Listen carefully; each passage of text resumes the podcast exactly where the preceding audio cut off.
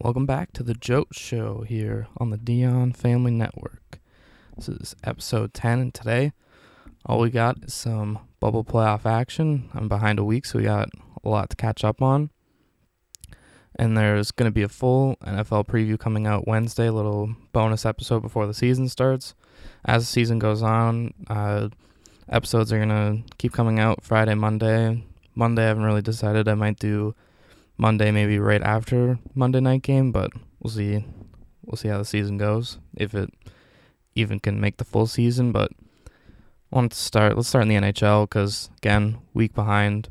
Uh, so a lot of this is kind of old news, but I still wanted to talk about it just a little bit. First up, we've got uh, Tampa Bay beating Boston, Game Five, eliminating the Bruins from the playoffs. I know everybody loved that. I mean, it's because the Bruins are good. I mean, I hope that's what their fans realize that we're jealous of their success, even if it's not always a Stanley Cup. Pretty even game, double overtime. Uh, Pastrnak, Palat trade goals in the second. Uh, Krejci and Anthony Cirelli trade goals in the third, and then Victor Hedman in double overtime with Pat Maroon with the big screen out in front.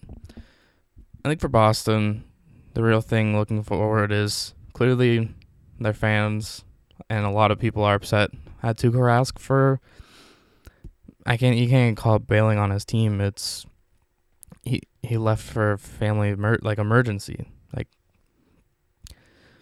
but if they really don't want him, I think they should get rid of him because I think you don't if you don't know how good you have it in net, I think you deserve to lose him. But I think with a lot of these teams, I there's a lot of talk, especially in Leafland, about panic. I think this is a playoffs where Boston got eliminated on August 31st. This is where, at this point, football's about to start, baseball's in full swing, and like basketball isn't even a thought at this point of the year usually. But I don't think this is the year to really panic.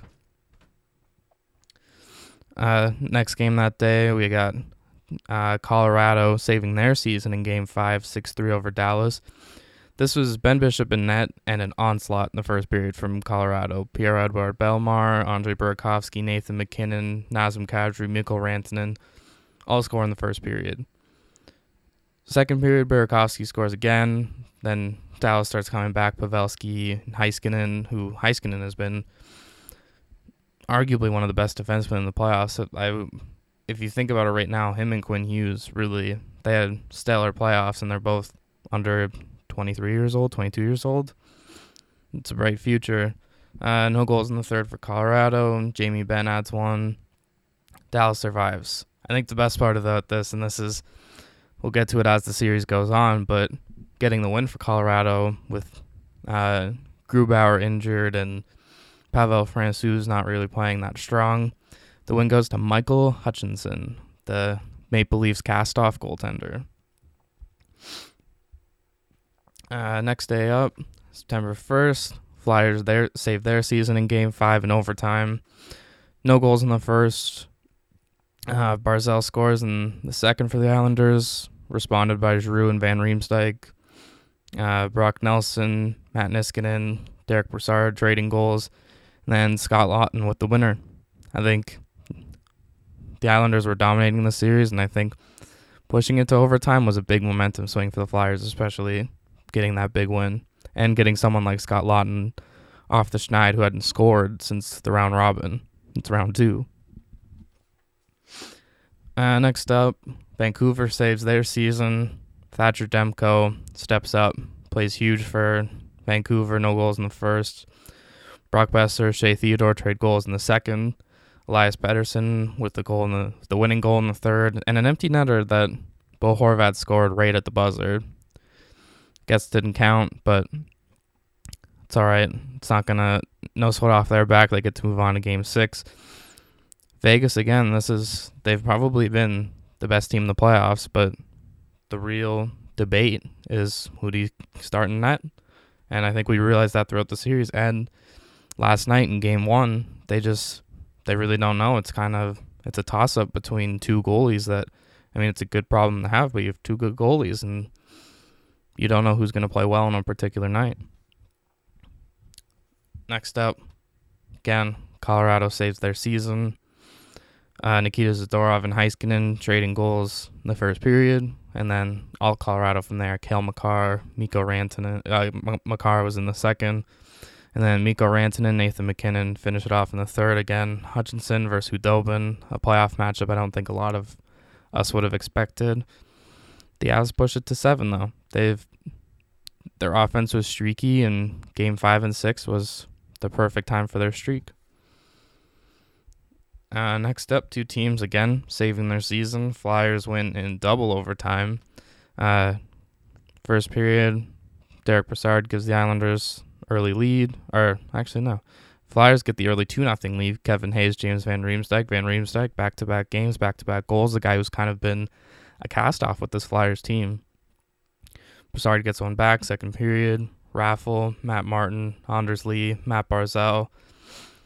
Kind of looks like the Flyers season's over going into the third. Scott Laughton saves them. First overtime, nothing. A thrilling, exciting game. These two teams are so uh, even, just so well coached, so good defensively that it's shocking that this game was 5 4. Ivan Provorov against eventually getting a winner in double overtime and pushing it to seven. This is it's not what people expected, especially when you look at the next team up. Vancouver beats Vegas four nothing. Robin Lehner again in net. Jake Virtanen scores in the first. JT Miller, Quinn Hughes, Bo Horvat seal the win for Vancouver. They get the game seven chance. All the teams that went up the last time I recorded, I looked back through my notes. The Flyers were down three one. Vancouver was down three one. Colorado was down three one. And they all kind of seemed like they were dead in the dirt, but they all pushed it to seven. They all really showed what playoff hockey's all about. Finally, uh, actually not finally, but we got two game sevens. Uh, Dallas, Colorado, first period. Uh, Namestnikov, Radulov scoring early goals. Burakovsky adds one halfway through the period. Uh, second period, and this is where this really starts. Nazem Kadri scores, and Joel Kiviranta, I hope I'm saying that right, scores his first goal of the playoffs. Rookie steps in and is huge. Third period is absolutely pandemonium. Radulov scores, and then Namestnikov scores 10 seconds later. Kiviranta scores, and we're all tied up at four. Overtime was just nonsense. This, especially for Dallas, who's such a good defensive team, and not that Colorado isn't, but you can just see that their skill is really, and like they're just even like Cale Makar, Samuel Girard, their two top defensemen are offensive defensemen. Eventually, Kiviranta, uh, first ever rookie to score a hat trick in a game seven, wins in an overtime, eliminates the Avalanche. And again, I've been saying it for most of these playoffs now. The Stanley Cup final we deserve this year is Dallas and the Islanders because that's going to be that would be a thriller.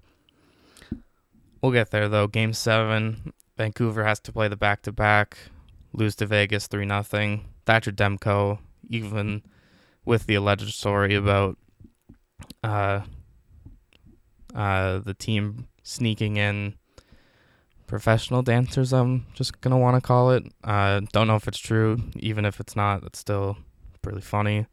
Uh, Demko though, just this Vegas team is too deep, too good. They Shea Theodore, Alex Tuch, Paul Stastny, and Robin Lehner, They gave him the start in Game Seven. I think that's the right call. If that's your, that's your guy, you should ride him to the fullest.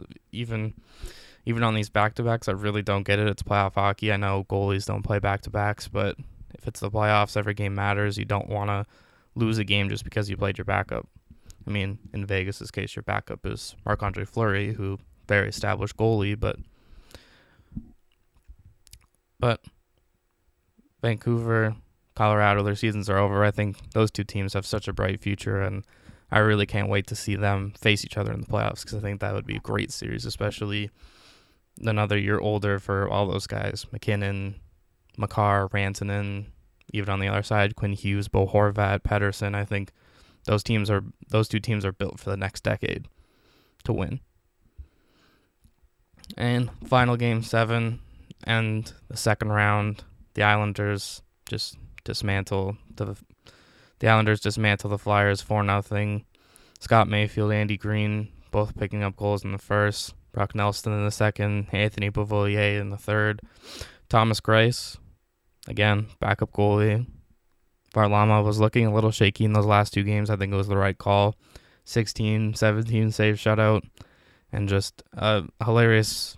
Uh, he posted on, I think it was his Instagram story after the game of uh, Ralph from The Simpsons saying, I'm helping. Because that Islanders team is just so good defensively that, like, what do you even, how do you even stop them? It's near impossible. So now we got conference finals. Dallas, Vegas in the West, Islanders, Lightning in the East, all in Edmonton, which I think, I guess you could say is the right move, but I guess having them all in one place makes it easier. Obviously, no travel, but uh, Islanders Lightning is tonight, game one. Last night we had Dallas Vegas, which if you just look at it, one nothing win. John Klingberg scores in the first period, two thirty six into the game. Anton Khudobin his first career playoff shutout, and Vegas' goalie. And I wrote about it when I wrote about game one that Vegas seemed to have their answer. They picked Robin Lehner, and that was that was going to be their guy. And then they go and start Fleury game one. I don't like they lost. They lost one nothing. It's not like they got blown out, but I don't know. To me, it's just a a weird, uh, just a weird call that you want to stick with Lehner. You stuck with him as you blew a 3 1 series lead and eventually came back and won. I think game two, you have to start Robin Lehner if you're Vegas. Not even because Fleury played bad. He didn't. He let in one goal, and it was a good shot by Klingberg. But you got to stick and ride with momentum. And momentum right now is with Robin Lehner. Game two goes down tomorrow. Tuesday, September the 8th. Uh, but let's talk about tonight. Tonight we got Islanders Lightning game one, and I think this is definitely going to be a rest versus rust situation. Tampa Bay has had a whole week off since they beat Boston in that double overtime game. Really, Islanders though, I don't know if they need a rest. If you just if you look at that team, I'm actually I want to pull up their team like just their lineups right now. Shout out to Daily Faceoff. Daily Faceoff is the best. But just this, if you stack them up on paper, especially once you know that uh, Tampa Bay is not going to have Stamkos for the series, they haven't had him all playoffs, but I think having him for a series like this is such a boost. But if you look at that, if you look at this lineup for the Islanders, as much as they're a defensive team, this is this is a great lineup. So you go Anders Lee, Matt Barzal, Jordan Eberle. Barzal carries the play. Eberle was just he was snake bitten in the last few games of that series. Anders Lee has just been such a reliable scorer and a great captain for their team. Barzal, yeah, carries the play. Second line, Anthony Beauvillier, Brock Nelson, Josh Bailey. All guys who, besides Beauvillier, have kind of always been on the Islanders and they haven't really performed that well, but it's just, it's such a good second line. And even if you look at their, if you go to Daily Faceoff and you look at their ratings, that first line is the 15th best first line. The second line, 23rd. Even you go to the third line, Derek Brassard, Jean Gabriel Pageau, and uh, Michael Dal Colle, 27th. And then that fourth line, which they brought back together, Matt Martin, Casey Cizikas, and Cal Clutterbuck. They've just they've been together for so long and they just they play they play their own way. And i think the real underrated thing about this islanders team because i think their goaltending is like average at best. Semyon varlamov again looked shaky in those last few games and thomas greiss they're both just serv- serviceable goalies but if you look at their defense that first pair adam pelech ryan pulock which amazing that they put them together because that's so hard to say back to back. And then second pair, Devon Ta- Devon Toews and Scott Mayfield, just solid players. Mayfield scored in that game seven. Then that bottom pair is Nick Leddy and Andy Greene. Those are two guys that Nick Leddy was on those Blackhawk teams in the early, like the 2010 or 20, like probably 13 or 14, and then was eventually moved. Andy Greene was on those New Jersey Devil teams for the longest time. Just a veteran presence around those younger defensemen because those top four guys, they're all pretty young. Adam Pelech, I like I remember him playing in junior, and that was only really a few years ago. And this team eventually is going to get Noah Dobson to add to probably the Nick Leddy, Andy Greene spot. I think this team just defensively, and then of course you look at Barry Trotz is such a good coach and has them playing. You you want to say it's a system, but it it works, and they're defensively sound and they capitalize on scoring chances. Then you look over at this Tampa Bay team again. They're missing Steven Stamkos, but it's not like they're like completely horrible and like dead in the water. That top line, Andre Palat, Brayden Point, Nikita Kucherov. Brayden Point has been one of the best players in these playoffs. And I don't think a lot of people expected it. I know I didn't really. And of course, Nikita Kucherov, Hart Trophy winner, one of the best players in this league. And then that second line still Alex Killorn, Anthony Cirelli, Tyler Johnson, whatever you want to say about Killorn and Tyler Johnson being overpaid. They're still performing in the playoffs. They're still here. And I mean, like even the third line, Barclay Goodrow, Yanni Gourde, Blake Coleman, just a good, just good lines all around. The fourth line, I think, is a little Patrick Maroon, Cedric Paquette, and then they have Luke Schenn kind of in like a placeholder, really a seventh defenseman. I think if you added Stamkos back to that lineup, I I don't know where you put him. I know it's it's weird to say it's Steven Stamkos, but I guess you maybe put him in that second line spot where Tyler Johnson is, but then you kind of got to move people around, and I think it would throw off the the way that team's playing. I mean, even if you look at that that like Luke Schenn as your seventh defenseman, it's pretty good. You got Victor Hedman, Zach Bogosian. Hedman, I'd say, in my opinion, is the best defenseman in the league. Bogosian is a serviceable right shot defenseman. Second pair, Ryan McDonagh, Erik Cernak. Just a really solid pair. Cernak was playing with Hedman for a lot of the year. Then that third pair, Mikhail Sergachev and Kevin Shattenkirk, like that left side of defense, Hedman, McDonagh, Sergachev, that's a lethal one, two, three. And sure, Hedman can play 30 minutes a night, but he doesn't have to because he's got guys around him that clearly can pick up the slack for him. Even that right side's not horrible. Bogosian kind of had some issues in Buffalo, Winnipeg, but it seemed to have found a spot with Tampa Bay. Cernak, a young up and coming defenseman. I think him and Sergachev as a pair going forward would be great. And then Shattenkirk again, a like him as a third pair defenseman on a playoff team is kind of the perfect role for him because he doesn't need to be that top guy. And then in net, obviously, you got Andrei Vasilevskiy. I think that's Tampa Bay's biggest advantage is that whether it's Greiss or Varlamov, they have the goaltending advantage. Andrei Vasilevskiy should be play- outplaying either of those goalies. But I think it's going to be a fascinating series. And at this point, it doesn't really like these teams are so banged up, so tired that it's not really it's not really a surprise no matter who wins, but either way, especially them going to Edmonton, I think that was a that was a pretty big move. And I like that they're all in the same place now and you can spread them out and you play every other day.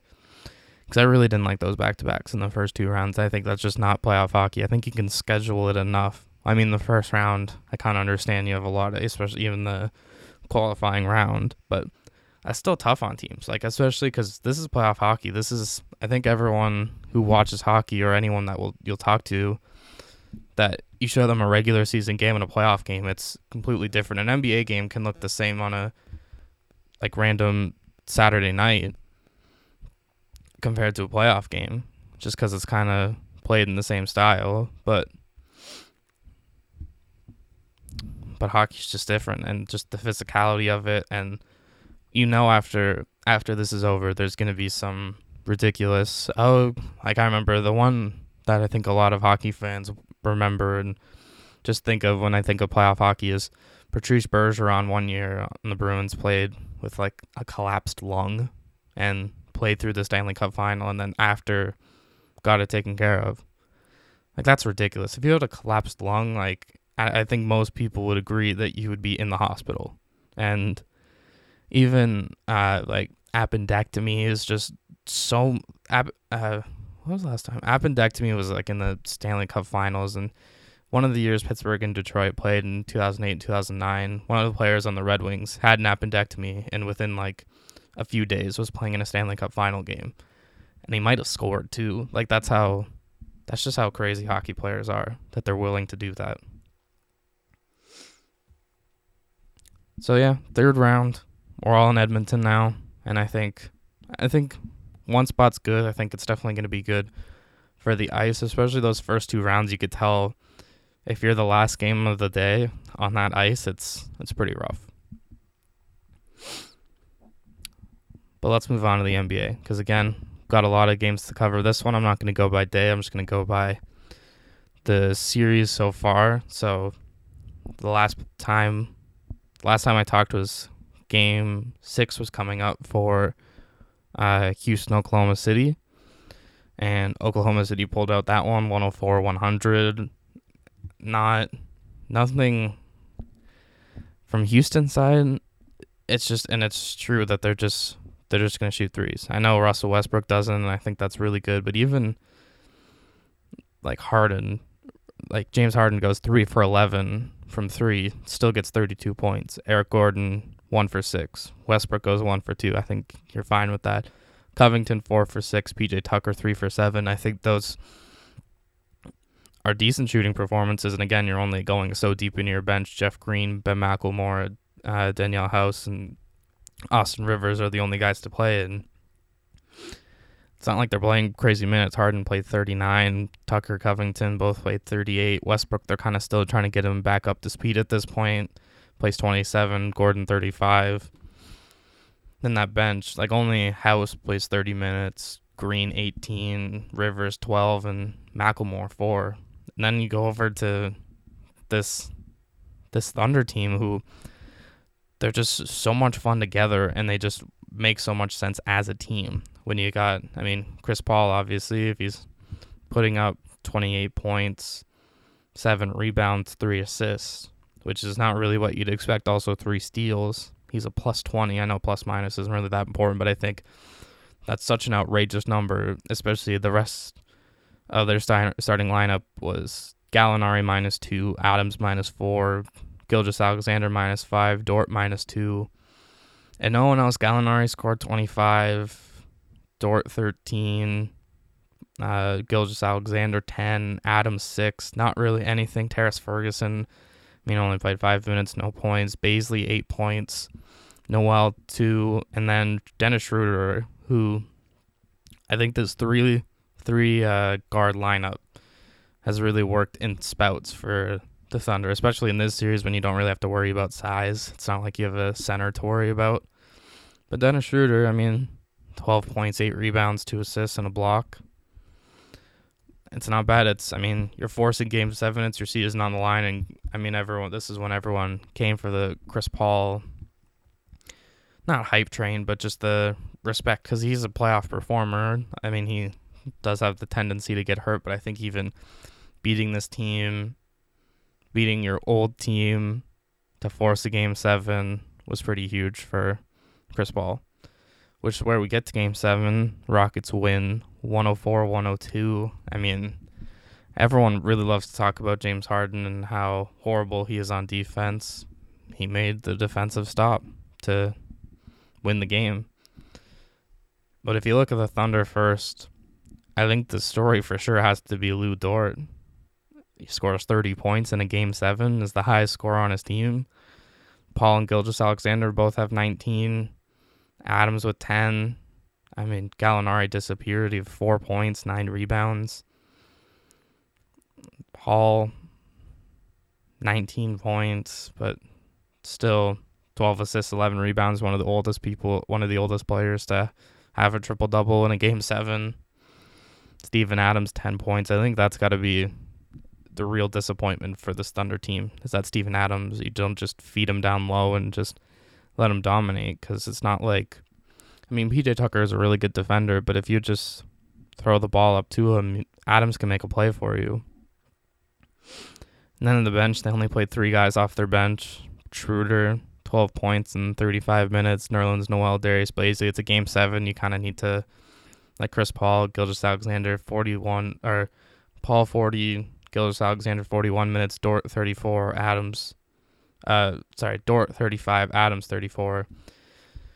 Just the Thunder kind of disappeared. They're still a young team, and I think going forward, I, I don't really know what what their plan is because I know a lot of people are just on the oh they should just trade Chris Paul and see what they can get for him, but I think especially when I talked about it in hockey, I don't think this is the year to panic and make a move like that. I think if I'm this Thunder team, you took this rock this clearly talented Rockets team to seven, and it's not like if you look around at these performances, Robert Covington, Eric Gordon both score 21. Westbrook scores 20. Harden scores 17. Again, James Harden's just not a playoff performer, although he makes the game-winning block. I mean, three rebound, three rebounds, nine assists, two steals, three blocks. It's all around pretty good game, which is not something I don't, I don't think a lot of people would have expected from James Harden. Even PJ Tucker, five points. Jeff Green, 13. House, seven. Rivers, zero it was just kind of an all around scoring effort for the Rockets, which I think has been definitely a theme for them in the playoffs. I don't think I think James Harden can have those games if he scores 40 points, but you don't always need him to. So the Rockets move on. They're playing the Lakers, and we'll get back to that series. But last time I recorded was game six, Denver, Utah. And then we had this amazing game seven. Not, it's it's amazing because of just how it happened. If if if you just told me that was the score, I'd be like, okay, they got through three quarters. Final score 80 to 78 for Denver. Not and again, Denver I think Jamal Murray after that three game streak he had. I think having a night off, 17 points, two rebounds, four assists. Not crazy again, but it's not like anybody else in the team. If you look at everybody else, Michael Porter Jr., 10 points, Craig, 7, Gary Harris just kind of coming back from injury, 4 points, Monte Morris, 7, Jerami Grant, 3, Paul Millsap, 2. But the real difference maker in this game, and he made the game winning shot, four for four from the line, two for five from the three, like 12 of 23 shooting. Only Jamal Murray took 20 shots besides Nikola Jokic, who scores 30 points with 14 rebounds and four assists. That's it's really all you can ask from your number one player. And if they're kind of going back and forth of who their best player is, I think it's good for the future. I don't think this is the year for them, but I think this playoff experience is going to be nothing but good for them. Then you look on the other side, and I feel really bad for this team because they're missing Bojan Bogdanovic, who, oh, not Boy Bogdan Bogdanovic. Um, he was a 20 point scorer. He was the second leading scorer behind Donovan Mitchell during the season. Donovan Mitchell just plays his heart out, and you could see it after they lost, and he just collapsed on the floor. 22 points, nine rebounds, one assist. He's not really a facilitator, but then you look at the rest of the like Rudy Gobert, sure, 19 points, 18 rebounds, two blocks. Very impressive for sure. You can't you can't doubt that. Jordan Clarkson, 10 points off the bench. Niang six. Juwan Morgan one. Royce O'Neale five, and then the real the two problems for this Utah team in this game Joe Ingles seven points, eight rebounds, five assists. He almost out he out rebounded him his own scoring and almost out assisted. I think Joe Ingles needed to be the second option on this team.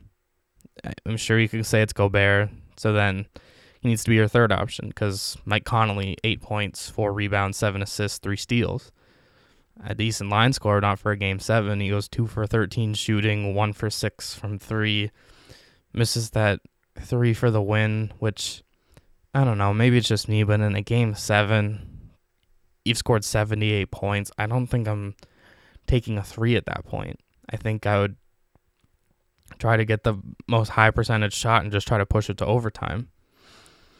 But maybe at that point they just kind of knew our season's either done here or we're going to keep going. They just kind of made that decision for themselves.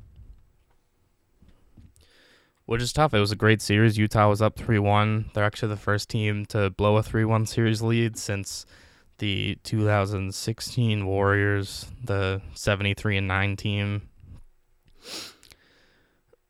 I mean, it sucks to lose Utah, but they'll be back next year. And I think that Western Conference next year, I mean, obviously, I will talk about it once it comes time to it, but that's going to be a thrilling race for that season, especially if they consider bringing back the 8 9 playing game.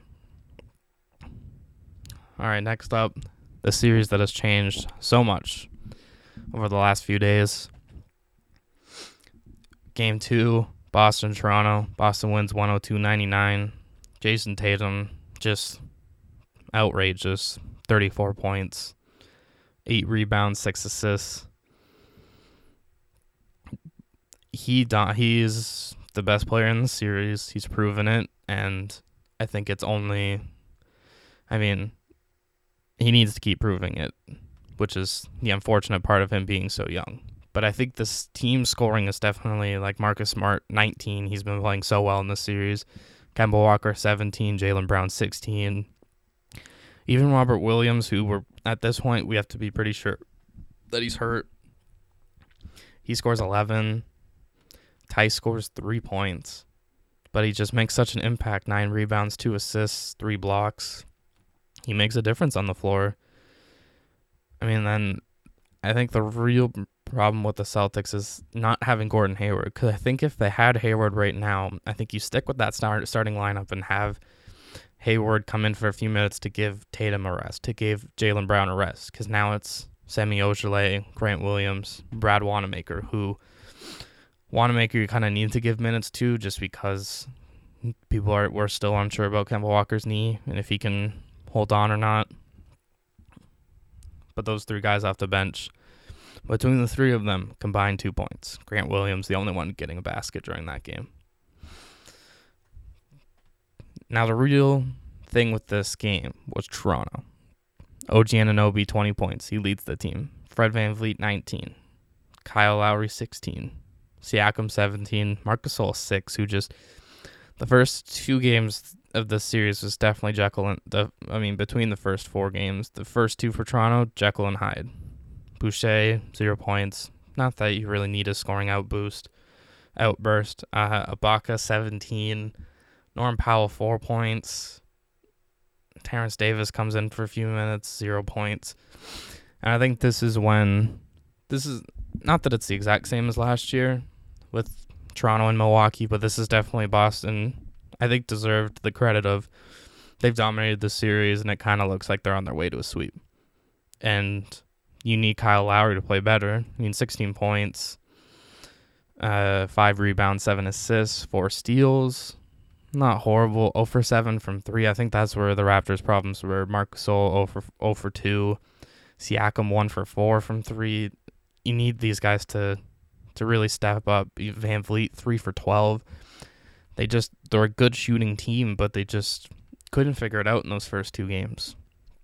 Which is where we get to game three, which has now become this real legendary thing.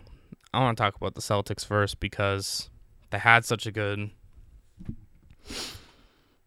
such a good scoring outburst in those first two games that game 3 was kind of the letdown.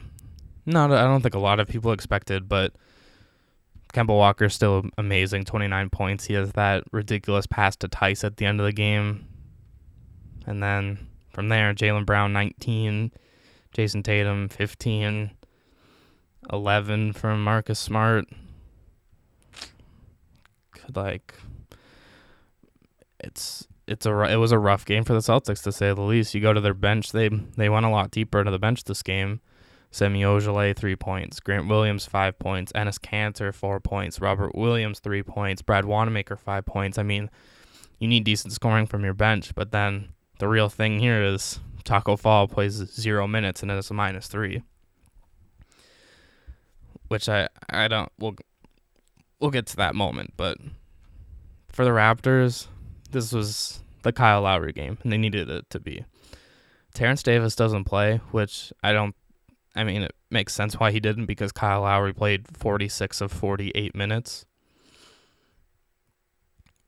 And again, I mean, Lowry 31, VanVleet 25, Siakam 16, OG Anunoby 12, which he had nine points for 47 minutes of the game. Marcus Gasol 10, Powell 8, Ibaka 2, Matt Thomas comes in for 6 minutes, gets 2 rebounds and that's it. This all comes down to the last last few seconds of the game. Kemba Walker kind of drives the lane, gets double teamed. Siakam slides to cover the shooter for 3. Theis cuts back door, has an easy easy I was about to say touchdown, an easy basket. Easy slam dunk. So the Raptors call a timeout. You got 0.5 seconds. What do you do? The Celtics bring in Taco Fall, which I think was, I think you could say it's the biggest mistake of the game.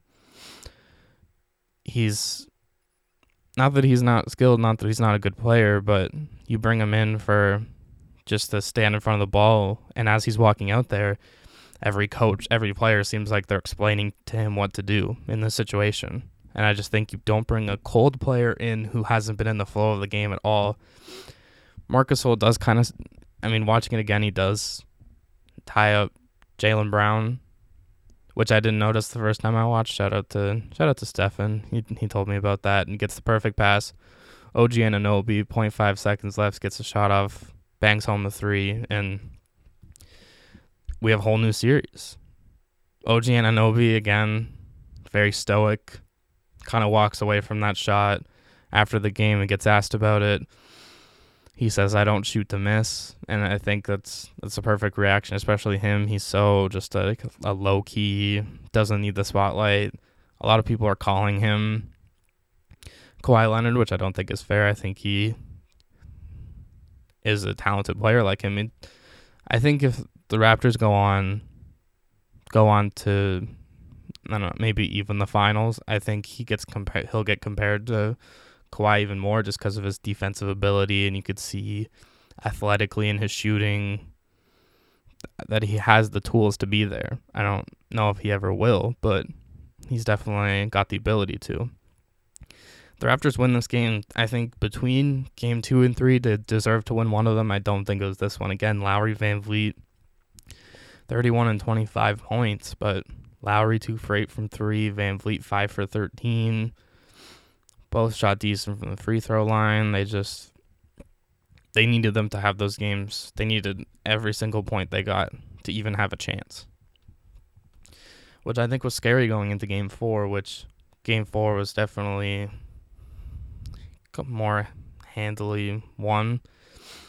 193. Oh, yeah, wait, the game three score, which I'm sure everyone knows 104 103, an absolute miracle, or just bad defense by Boston to not cover a three because it's the only way you could lose. Game four. This is a whole new series. Raptors win 193. Tatum, better game. 24 points, 1 for 6 from 3. Daniel Theis, 8 points. Kemba Walker, 15.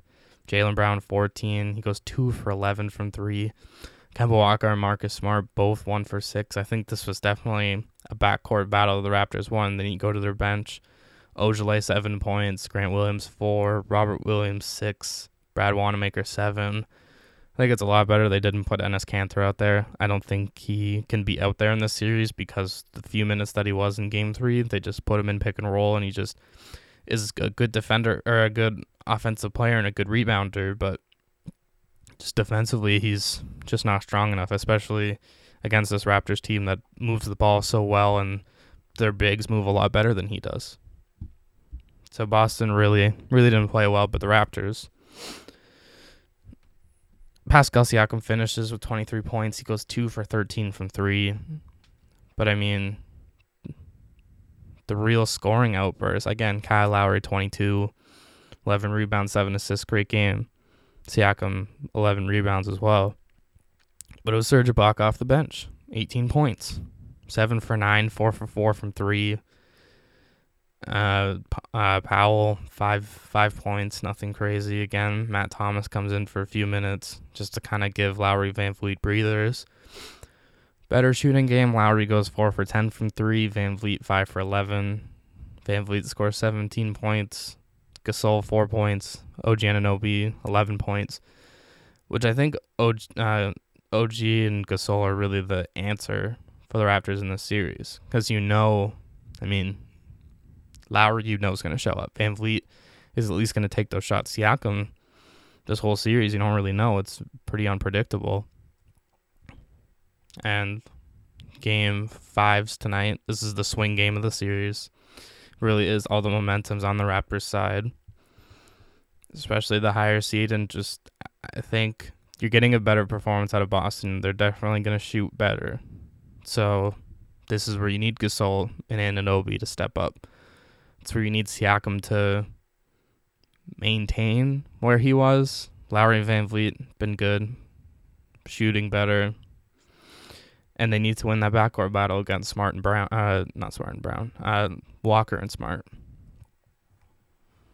I think Terrence Davis needs a few minutes off the bench, because I mean, I know it's the playoffs, so Siakam can play 46 minutes, VanVleet 45, Lowry 44, but I mean, if you really don't trust Davis, then I guess you can't have him out there. But I think he's a good, like in those Matt Thomas minutes, why not give him two or three minutes to see what he can do? And if you really can't just pull him, then you give one of your other guards a breather.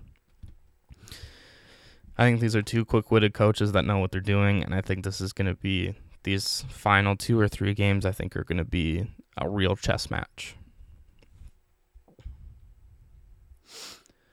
Next series up. Actually, no, I didn't get any of these games in, so we got four games to talk about here. Miami, Milwaukee, game one. Jimmy Butler scores 40 points. Ridiculous. 27 from Dragic. Then you even go to their bench, or uh, Bam Adebayo, 12 points. Herro 11. They just have really balanced scoring. Jae Crowder nine. Duncan Robinson doesn't really shoot that much. Four points. Olynyk four points. Kendrick Nunn six. Andre Iguodala two. I think they have Iguodala for just defensive reasons. Milwaukee. Giannis. I I really didn't like the series at first just because I knew once Milwaukee lost game one, I think rumors and stuff were gonna start about oh Giannis is to want out of Milwaukee. And Miami is a pretty obvious choice to join. Just not even because they're beating you, just because they're such a well put together team with good rookies on good contracts, so they could probably get the money somewhere for him.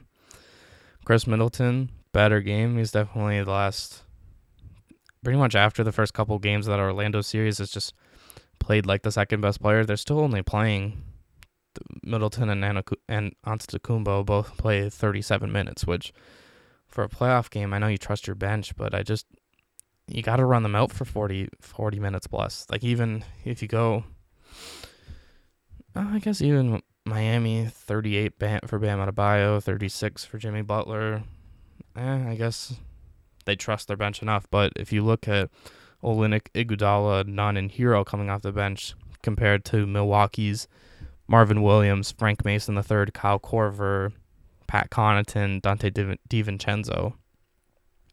I think you trust that Miami bench, and I think it's a tighter rotation, and it worked out in the first three games of the series. Brook Lopez, 24, George Hill, Matthews, Williams, Mason, Connaughton, DiVincenzo, all under 10 points. Kyle Korver scores 11. Miami just dominates this game. It was the Jimmy Butler fourth quarter, especially. I think Tyler Herro he played 29 minutes and he's 20 years old. Like it's that's crazy that he's out there in these moments, especially. We'll get to game four, but he's out there in crunch time making big decisions, making huge shots. Game two, definitely a lot closer.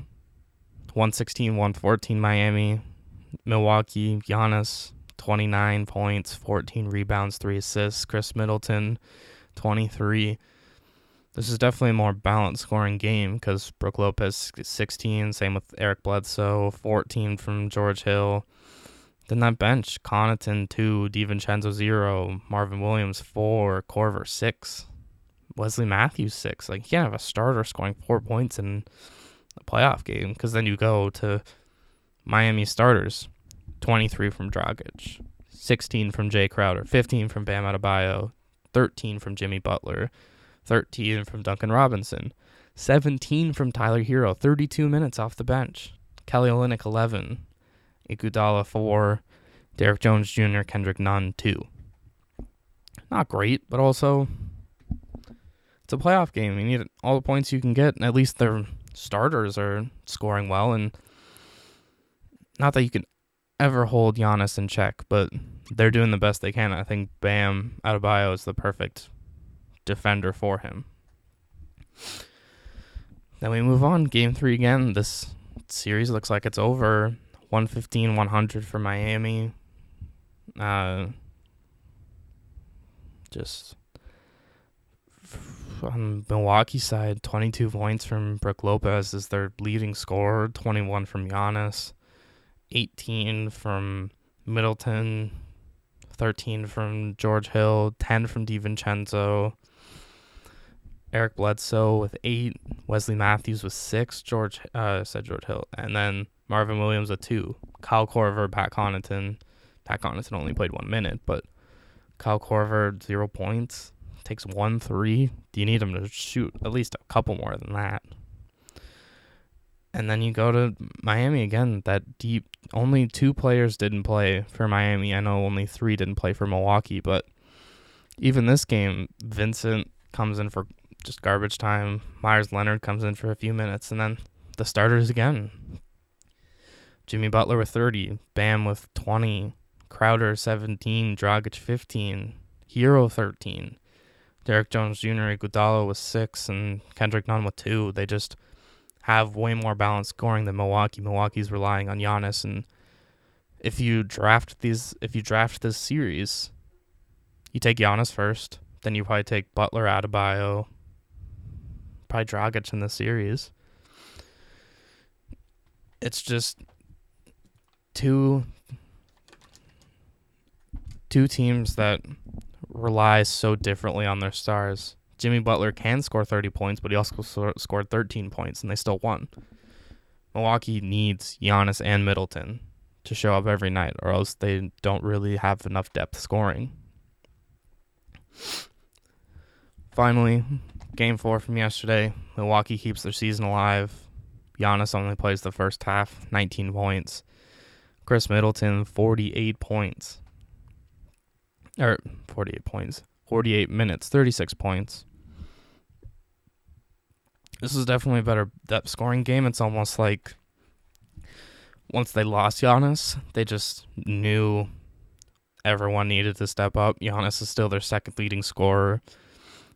Lopez and Bledsoe both with 14, George Hill 12, DiVincenzo 10, uh, Marvin Williams 5, Kyle Korver and Wesley Matthews both 3, Connaughton 2.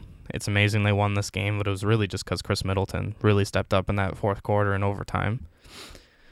And on the Miami side, it's still Bam 26, Duncan Robinson 20, Crowder 18, Butler and Dragic, who have been the two best players, who have been two of the best players in this series, both with 17. Herro again, 11 points. And then Nunn, Olynyk with three. Jones Jr., Iguodala, zero points. I mean, Iguodala did play 22 minutes. So I think compared to him and Derrick Jones Jr., Derrick Jones Jr. is just a zero everywhere. He got a steal, but zeros everywhere else. I think Miami will win this series. I think Giannis is still not ruled out for game five. He sprained his ankle, tried to come back. It just it just didn't work. I think you can put him in limited minutes, especially crunch time. But I think Miami's depth and their shooting is just too good for this Milwaukee team, even though they're the best team in the league this year. But it's the playoffs, just doesn't matter. Now let's go over to the West. First up, Clippers Nuggets game one. Clippers win 120 to 97. Kawhi Leonard 29. Paul George 19. Marcus Morris 18. And then they definitely, I mean, they played their whole bench. Uh, Harrell 15. Lou Williams 10. Beverley 8. Michael Green 7. They just, I kind of like that they played their whole bench. And so did Denver. These teams don't really have enough rest. And even if it's a few minutes, Denver was just kind of just kind of shut down. So, uh, anyways, um, Denver just kind of balance scoring, I guess you call it. Even Bol played for a few minutes because I mean it was a blow. It wasn't even close. Jokic, fifteen. Millsap 13, Jerami Grant, Jamal Murray, Monte Morris all scored 12. Then besides that, Gary Harris, Michael Porter Jr. scored five. Uh, oh, I forgot PJ Dozier scored six, but again, this is garbage time. Plumlee scored. Plumlee and Bol Bol both score four. Keita Bates Diop even got in. He scored a point. Just the Clippers are playing them playing together really for the first time since they've been a team. And I think it's really showing. I think that Denver or the Dallas team really tested them enough that they are kind of figuring they almost it almost helped them figure themselves out. Which is not the same for game 2. Game 2 Denver wins 110-101. Kawhi Leonard a quiet playoff game. Paul George scores 22. Kawhi still tied as their second leading scorer with Lou Williams, 13 points. Or sorry, not even. Uh, Zubac, 15. Leonard, 13. Leonard and uh, Lou Will, both 13. Morris, 11. Pat Beverley only scores two points. JaMychal Green and Montrezl Harrell both scored 10. Reggie Jackson, 3. Terance Mann doesn't didn't even he didn't even play a minute. Landry Shamet, two points. Especially then when you go to the other side, Jamal Murray, 27 points. Jokic, 26 points, 18 rebounds. That's that's a crazy game from both of them. Definitely shortened up their bench. Only Plumlee, Porter Jr., uh, Craig, and Monte Morris played. Not Grant, five points. Gary Harris definitely played a lot better, 13 points, four for seven from three. Paul Millsap, just a reliable veteran presence. Michael Porter Jr., who, not that he should be in the starting lineup, I don't think he deserves it, but I definitely like him as a scorer in the future, especially if he stays with this team. Monte Morris, 10. Plumlee, 2. Torrey Craig, 3. Just a better all around performance by by this Denver team. And I mean, I think the Clippers ultimately win the series, but I think Denver had, had has had like that first game really wasn't good, but they're coming off such a thrilling game seven victory that they must have been a little gassed. Jamal Murray even said it in an interview after the game that they played on Tuesday, they got a day off. And then they said, Oh, you play Thursday and he was so shocked and just kind of defeated by the fact that they didn't even get that much time off before they had to go play the Clippers, who arguably the best at this point, arguably the best team. I'd say Miami probably is, but the Clippers are definitely playing themselves into that conversation. Which is where we get to the last series now. Game one, Houston wins 112 97. I didn't look at the three point numbers for this game, but now that I do, Houston goes 14 for 39, 35%. James Harden scores 36 points. You kind of expect that. This is where, again, turns into rest versus rust. It hurt the Nuggets in game one. It hurt the Lake. The rest actually hurt the Lakers in game one. I mean, Harden 36, Russell Westbrook 24, Eric Gordon 23. Besides that, House or not even House, uh, Rivers 10 points. Uh, Green, seven points. PJ Tucker, Robert Covington, six points. Then three guys who, uh, two guys that only really played a few minutes. Danuel House scored or played 20 minutes and missed three threes. On the Lakers side, Davis 25, LeBron 20, kind of quieter games for sure, definitely compared to the first couple games of the series or the game game 2 of the series. For them, I think it's really they kind of only J.R. Smith didn't play. Caruso, Waiters, Rondo, Howard, Dudley, Kyle Kuzma, Markieff Morris, who played a lot better in game two. They just don't have a good game, and the rust, rust really hurt them. And the Rockets being in that competitive series with the Thunder and having guys that that could actually guard Harden, like who's can't have Davis and LeBron covering James Harden for a whole game. They need one of those guards to really step up. I think having Rondo back is great, but I don't know if it's enough. At least just holding Harden. I mean, game two obviously is a bit more 117, 109 for the Lakers. Davis, 34 points, 10 rebounds. LeBron, almost a triple double 28 points, 11 rebounds, 9 assists, 4 steals, 2 blocks. And I mean, it was the bench that really, again, Markieff Morris, 16 points, Kyle Kuzma, 13, Rondo, 10. Uh, Danny Green, 9 points, still just 3 for 5 from 3. It's good. It's not good enough. Caldwell Pope, 5 points. Caruso, 2 points. Waiters only out there for a few minutes. JaVale McGee only out there, played 8 minutes. I wonder if they just can't. You can't play centers in this series, and this is where. Not that I lost respect for Anthony Davis because he is a great player, and I understand the him wanting to be a power forward. I don't want to be a center, but really, what's the what's the hurt of just being a center, especially. I get it if you're playing like Rudy Gobert or Jokic, but in this Rocket series, especially if they win and they play the Clippers, who who's covering Anthony Davis? Like Montrezl Harrell, sure, but that means you're playing the center spot. I, I don't think it's a big deal.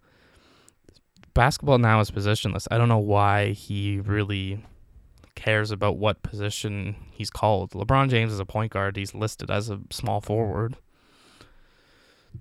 Going over the Rockets, Harden 27, Eric Gordon 24, been definitely more of a reliable scorer. Uh, PJ Tucker 18, Robert Covington 17, Westbrook would have like four points and five fouls, finished with 10 points, 13 rebounds. Not enough, especially from the bench. Jeff Green, Ben McLemore, Austin Rivers, nothing. At least House got on the board, 13 points. But I think going forward, I think they don't really have anybody that can cover Anthony Davis or LeBron James. Just like the Lakers don't have anybody that can cover James Harden. But I think the one guy for having the Lakers not being able to cover one guy from the Rockets is definitely a lot different. Even though it's James Harden, he's one of the best five players in the league or whatever. It's still it's still two guys in the Lakers, two of the top five guys in this league, and I think the Lakers are to pull out the series. I think Houston's to try to shoot their way into it, even to win it. But I just don't think eventually, I just don't think it's to be enough. So we will, I will have new episode Friday. It'll be post first game of the NFL season. Houston, Kansas City. We'll have some more playoff action. But before that, Wednesday will be NFL preview. Going through, I'll go through odds for the division, over unders. I have one question for every team, and yeah. Uh, other than that, you can follow, subscribe, everything that's in the description. My Twitter will be there, Instagram, uh, my blog. Still doing daily picks. I'm gonna kind of I'm gonna expand it a bit for once football season starts, I'll do a little more deep dives for games, uh, uh, just regular picks on Sundays. But Thursday, Monday, there'll be a little more deep dive and uh, daily picks still, MLB, NBA, NHL. I'm expanding that a bit just for uh, just for the conference finals and finals because it's less games, more to write about. And uh, yeah, that's all. And uh, we will see you next time.